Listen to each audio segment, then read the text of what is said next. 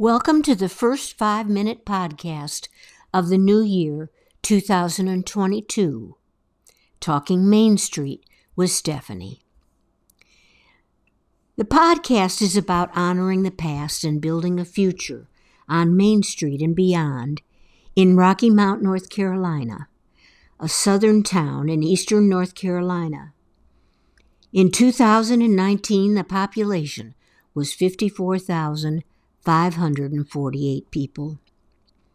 This podcast talks about preservation, restoration, and repurposing of commercial and residential architecture and a wealth of other subjects. I want to start with a story. For many years, I collected illustrated children's books. One of my favorite illustrators is Michael Hague. For Christmas, my youngest daughter Elizabeth gave me a used copy of Kenneth Grahame's The Wind in the Willows. The beautiful illustrations are by Michael Hague. Though the book jacket has a tear and the cover is far from pristine, I can tell that the book has never been read. I can hear the book calling my name.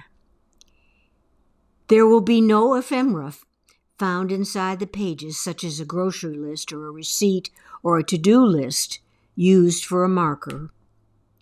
This book has no inscription from the gift giver, which is always an extra plus.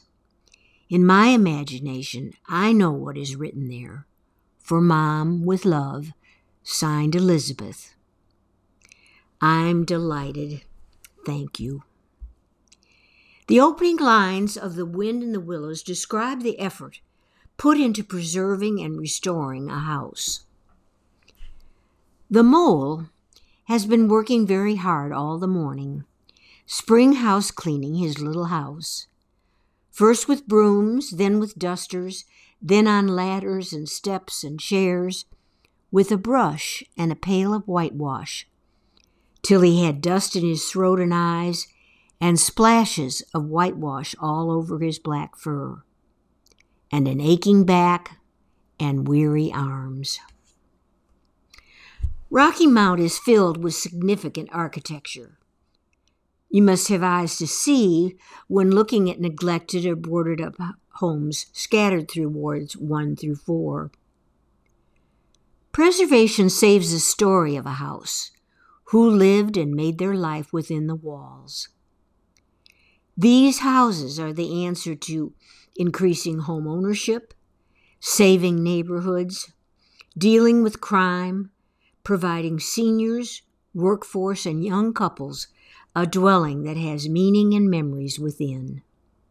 When saved, it gives people the sense of place they're looking for, now that they can work from most places.